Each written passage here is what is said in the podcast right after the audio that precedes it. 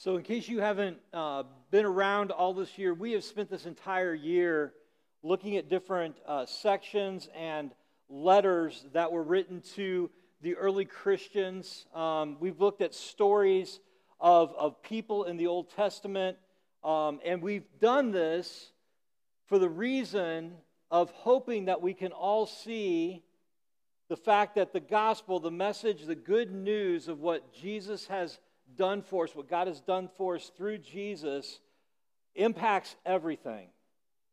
We have the overarching theme for 2023 was this idea of the gospel effect. And it's not that we misspelled the word effect, um, but it's really the fact that the gospel both affects us and effects us. And this is what we mean by this.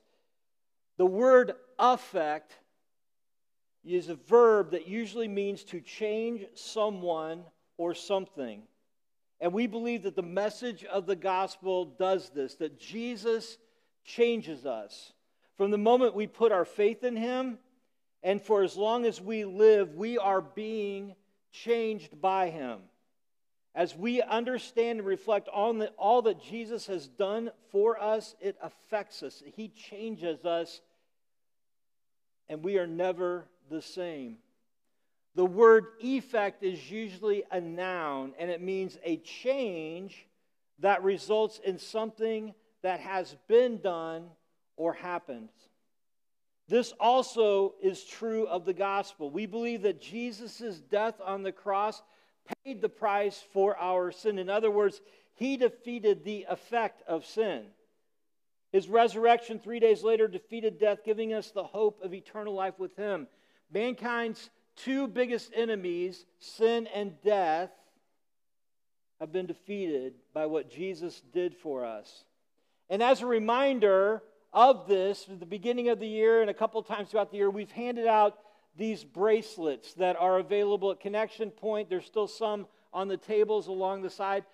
Just as just wear as a reminder of this effect that this has had on our lives, this message of the gospel, what God has done for us. And there may be, may be no better picture of the gospel effect than the letter Paul wrote from a Roman prison to a group of Jesus followers in a city called Ephesus. Ephesus was a very important city in Paul's time. It was large, it was a port city, it was very diverse, had a very diverse population. It was the center of religion in that day. There were already over 50 temples in, in the city of Ephesus, and there was a significant temple to the god Artemis that was so big that it was one of the seven wonders of the ancient world. And last year we went through the book of Acts and we saw that as Paul was going out to spread this good news, that he spent more time in the city of Ephesus, um, over two years, than any other place that he visited while he was spreading the gospel. And he started a church there. He had a group of Jesus followers and he spent time developing leaders for that church community. During Paul's stay, the message of the gospel spread so quickly throughout the city, it began to impact their economy, specifically the idol making industry. And the people were upset at the fact that their economy was being wrecked, and they caused a riot and they stirred up hostility against this early Jew, group of Jesus followers. But in spite of that, the church flourished and it grew. And in this letter titled Ephesians in our Bible, Paul writes to remind us of all that God has done through Jesus how God has made a way for us to be restored back to Him through Jesus. In fact, the first three chapters of this letter are all about what God has done. And then there's this word that you read at the beginning of chapter 4, 4 therefore. Paul reminds, spends the remainder of this letter connecting what God has done to how we are now able to live and what we are to do as a result. God has given us this new and amazing life we can now live with Him now. The order that Paul writes this, what God has done And then what we do in response is so important. We talk about this a lot because it's so easy for us in our lives to get this turned around. If we get this order wrong, if we put the do before the done, then our pursuit of God becomes nothing more than just another religion. It becomes our effort to earn God's favor or God's acceptance through the things that we do or the works that we do. That's not grace, that's merit. And the scriptures are clear that no one can do enough good things to earn a restored relationship with God. So here's what God has done for us. Because of Jesus' death on the cross and resurrection from the dead, He is the way. He's the only way back to God. This is a gift that He offers to anyone who will put their faith in Him. And when we put our faith in Jesus, we are justified with God. We are made right with God. God forgives us of our sin. He restores the relationship to us. And now we have this incredible hope of this life that we can live with God now and for eternity. we are made new to live as we were originally designed to live because God gives us His Spirit to continually work in us to make us more like Jesus. What then do we do with this new life that we have in Jesus? Simply this we follow Jesus. We continually surrender and submit our will to His. We begin to live differently because the Spirit continues to do His work in us to make us more like Him. There's no better news than this. So let's look at this letter together. Ephesians chapter 1, verses 1 and 2. Paul starts this letter by saying this Paul, an apostle of Jesus, of Christ Jesus, by the will of God, to the saints who are in Ephesus and are faithful in Christ Jesus, grace to you and peace from God our Father and the Lord Jesus Christ. I just want to point out just two quick things from this introduction. The first is this you know, depending on what faith tradition you grew, grew, up with, grew up in, saints can be a loaded word. It can mean a group of people who are special, who have done special things, um, and, and kind of set apart. They're holier or better than. But the saints that Paul writes to here are people who follow Jesus, who have given their lives to Jesus. It just Paul's just simply saying to the Jesus followers in Ephesus. The second is this that the church that Paul was writing to operated a lot differently than we do today. They didn't have buildings or places for groups of people to gather together. They would typically meet either in courtyards or in people's homes, and they would meet in these smaller groups of people. And so when a letter would be written, someone would deliver that letter, and then that letter would be passed from place to place, from group to group, and read. And they wouldn't sit down and break it down like we do typically on a Sunday morning. What they would do is they would just read this letter, and they may read it several times, and it would be a source of encouragement or challenge or something like that to them. And so, one of the things that I would just encourage everyone to do as we go through this series in Ephesians is each week just sit down and read the letter in its entirety. Do that each week. It takes about 20 to 25 minutes to read through the six chapters of Ephesians. Ephesians chapter 1, verses 3 through 14, he says this Blessed be the God and Father of our Lord Jesus Christ, who has blessed us in Christ with every spiritual blessing in the heavenly places, even as he chose us in him before the foundation of the world, that we should be holy and blameless before him. In love, he predestined us for adoption to himself as sons through Jesus Christ according to the purpose of his will, to the praise of his glorious grace, which, with which he has blessed us in the beloved. In him we have redemption through his blood, the forgiveness of our sins, our trespasses, according to the riches of his grace, which he lavishes, lavished upon us in all wisdom and insight, making known to us the mystery of his will according to his purpose, which he set forth in Christ as a plan for the fullness of time to unite all things in him, things in heaven and things on earth. In him we have obtained an inheritance, having been predestined according to the purpose of him who works all things according to the counsel of his will, so that we who were the first to hope in Christ might be to the praise of his glory. In him you also, when you heard the word of truth, the gospel of your salvation, and believed in him, were sealed with the promised Holy Spirit, who is the guarantee of our inheritance until we acquire possession of it to the praise of his glory. Wow, there's a bunch in there. Maybe you're sitting here thinking, what did he just read? In the original language this is written in, which was Greek, this is a single sentence. Like it's a comp teacher's nightmare.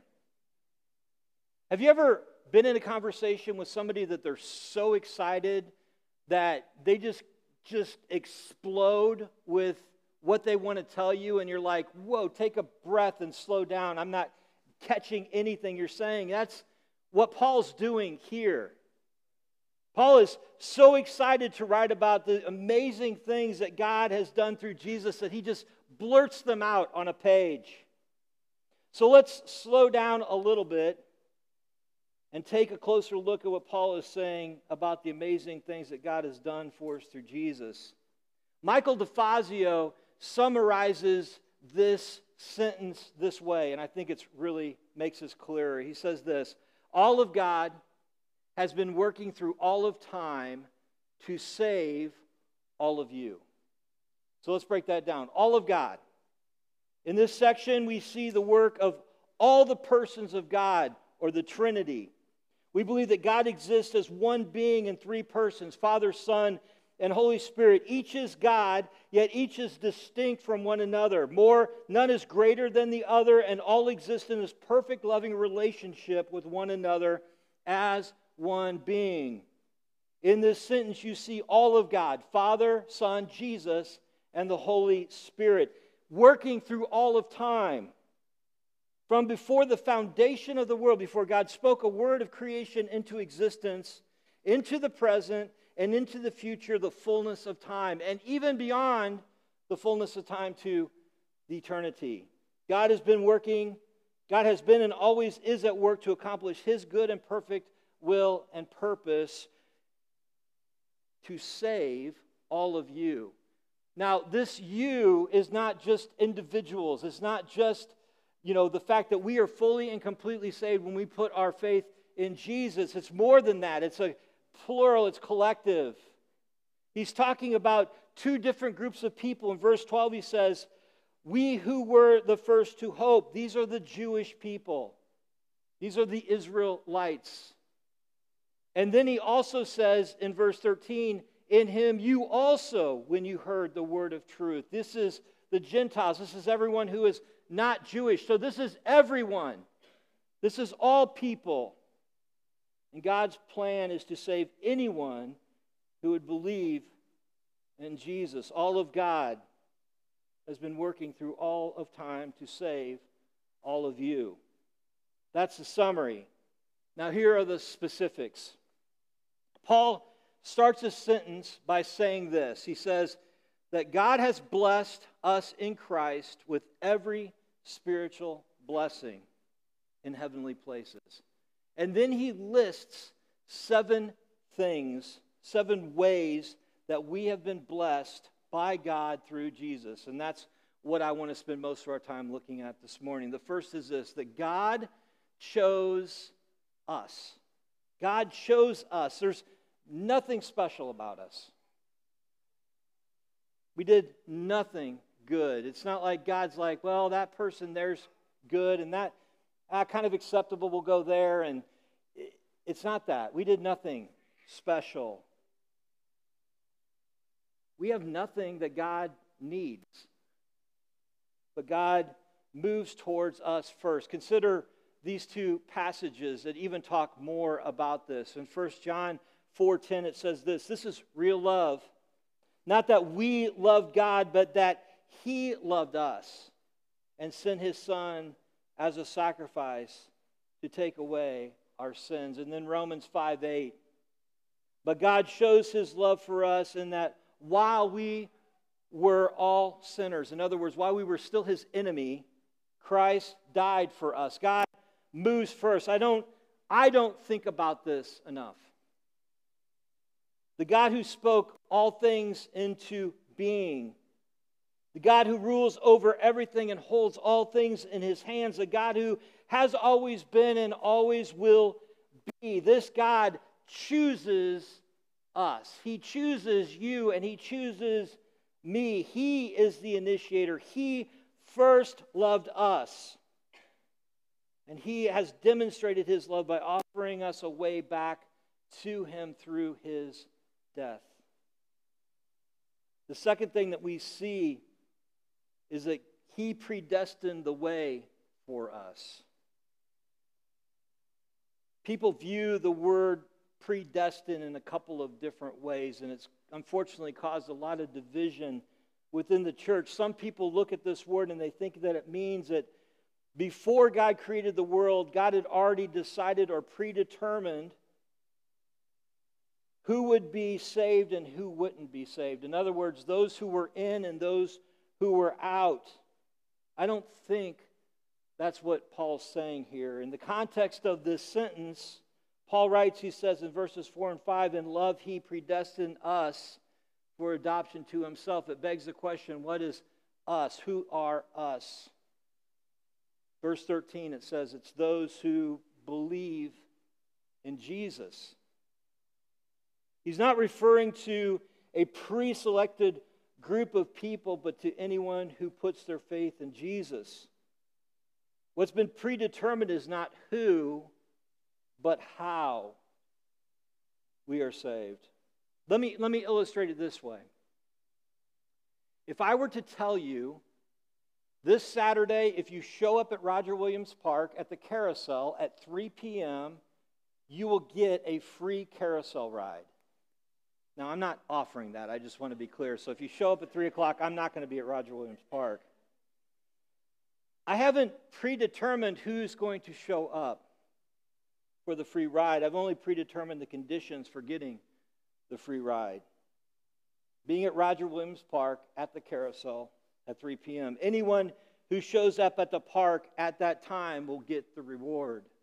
Likewise, God has predetermined the conditions of how we become his sons and daughters. Anyone who puts their faith in Jesus but he hasn't predetermined who will and who won't. And here's the amazing thing. If you sit back, if you stand back and you think about this, God did this before he spoke creation into being. So think about it. God knew what it would cost him to create everything, including us. He knew sin would enter the world. He knew he would have to die in order for us to be reconciled back to him, and yet he still created us. Sometimes when we read the Bible, especially the Old Testament, we think that God is simply responding and reacting to whatever happens, but he isn't. It's all part of this grand plan before he spoke creation into being, and that is amazing.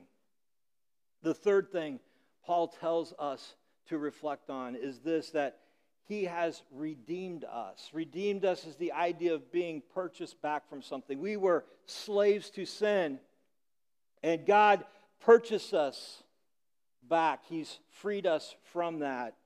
And this wasn't a cheap redemption like turning a coupon in at a store. This cost him dearly.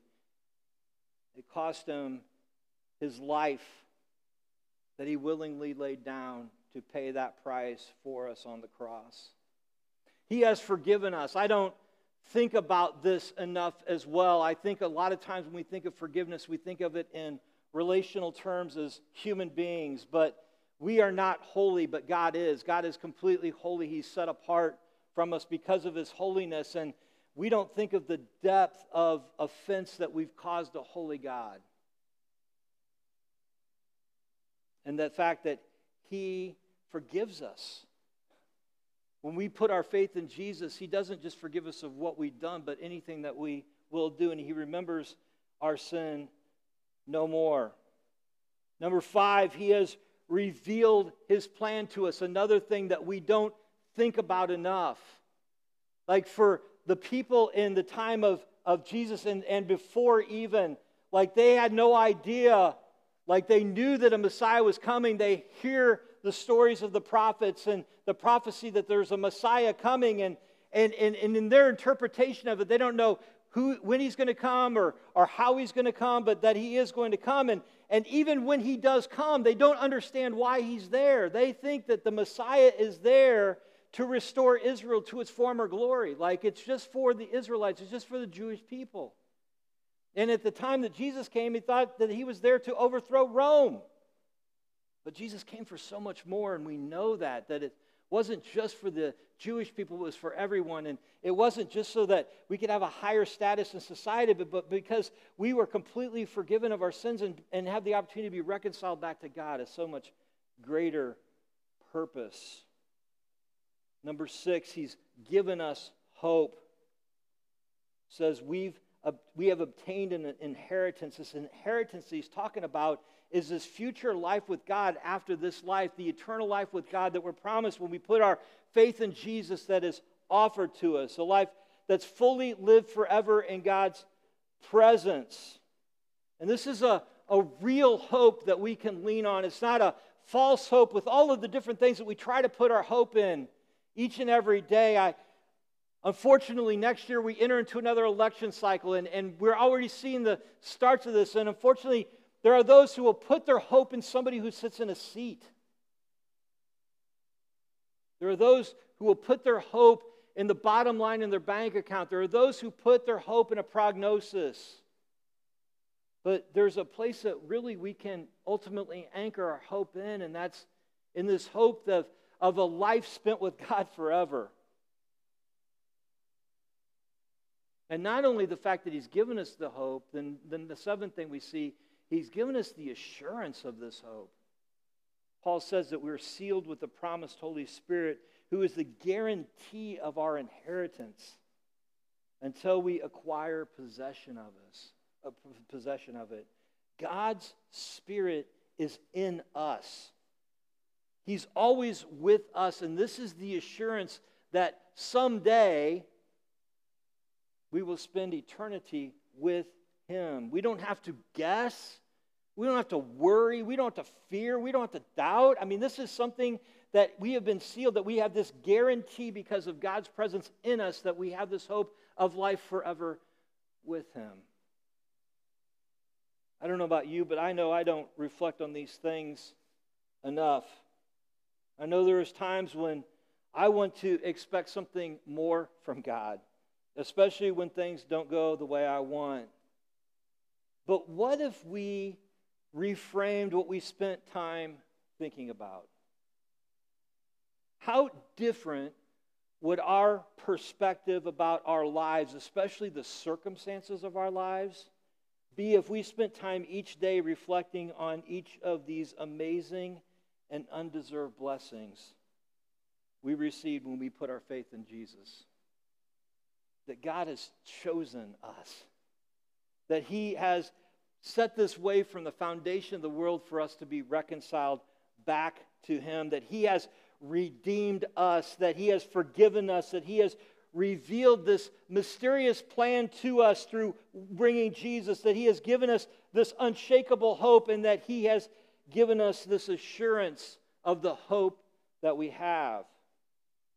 And then Paul shares how he has prayed for them with these beautiful words in the last part of this chapter. He says this For this reason, for all these things I've just said, for these seven things I've just said, because I have heard of your faith in the Lord Jesus and your love towards all the saints I do not cease to give thanks for you, remembering you in my prayers, that the God of our Lord Jesus Christ, the Father of glory, may give you the spirit of wisdom and of revelation in the knowledge of him, having the eyes of your heart enlightened, that you may know what is the hope to which he has called you What are the riches of his glorious inheritance to the saints, and what the immeasurable greatness of his power toward us who believe, according to the working of his great might that he worked in Christ when he raised him from the dead and seated him at his right hand in the heavenly places, far above all rule and authority and power and dominion,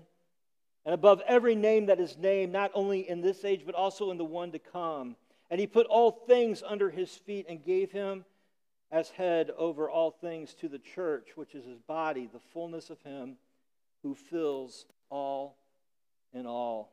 What an amazing prayer. I love the framework that Paul gives us here, and perhaps some things for us to think about and how we pray for ourselves and how we pray for others. Here are four things that I think that we see Paul praying that we should know. The first one is this that we should know Jesus. Not know about Jesus, not have more information about Jesus, not having all of the facts and statistics and details of all of the different things that he did, because that's sometimes how we approach knowing Jesus, but really to know him. Like as God's Spirit's in us, that God continues to reveal, our, reveal who Jesus is to us. And that we have this amazing, incredible relationship with him, that we would know Jesus. The second thing that Paul prays is that we would know true hope. We've talked about this incredible hope that, that God has already blessed us with, but that we would actually know that hope, that we would live that hope, that we wouldn't continue to put our hope in things that are going to just continue to disappoint us and let us down. That what lies ahead for us and with eternity with Him is where we put our hope. The third thing that I think that we see Paul pray here is that we would know how God sees us. It talks about this inheritance of the saints. That's not an inheritance we get, that's God's inheritance. That God sees us as his treasure. That God sees other as others as his treasure. That's, that's incredible to know that God sees us that way. And then lastly, we see that we would know the power of God. God is greater than anything and anyone. God, God is above all things. Anything that we might try to turn to, anything that we are worrying about, anything that we fear, anything that we think that we can find fulfillment in, God's greater than that. And God is more than enough for us and we can put our trust in Him. What if we not only reframed our thinking, but what if we also reframed what we ask God for each day? What if we started our day asking God for these things? What if we ask God to open our eyes and our hearts so that we can know Jesus more? What if we asked God to let us know this hope that we have, that that's the focus of where we put our hope? What if we would know more about how God views us and that we don't always look through the lens of ourselves and how we see ourselves or how we think others see us, but we are only focused on how God sees us? What if we